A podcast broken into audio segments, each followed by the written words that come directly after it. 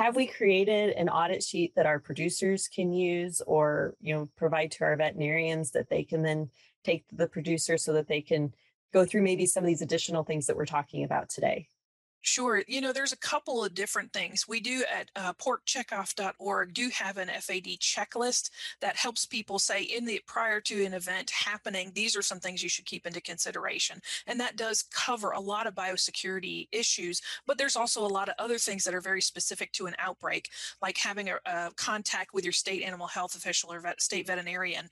Also knowing maybe who is your area or regional veterinarian for USDA, the federal official. Um, but we work closely with other groups like uh, the Swine Health Information Center.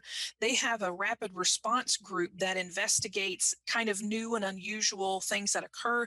And part of that is having a, a checklist or an audited form that can go through and look at what is the biosecurity on farm.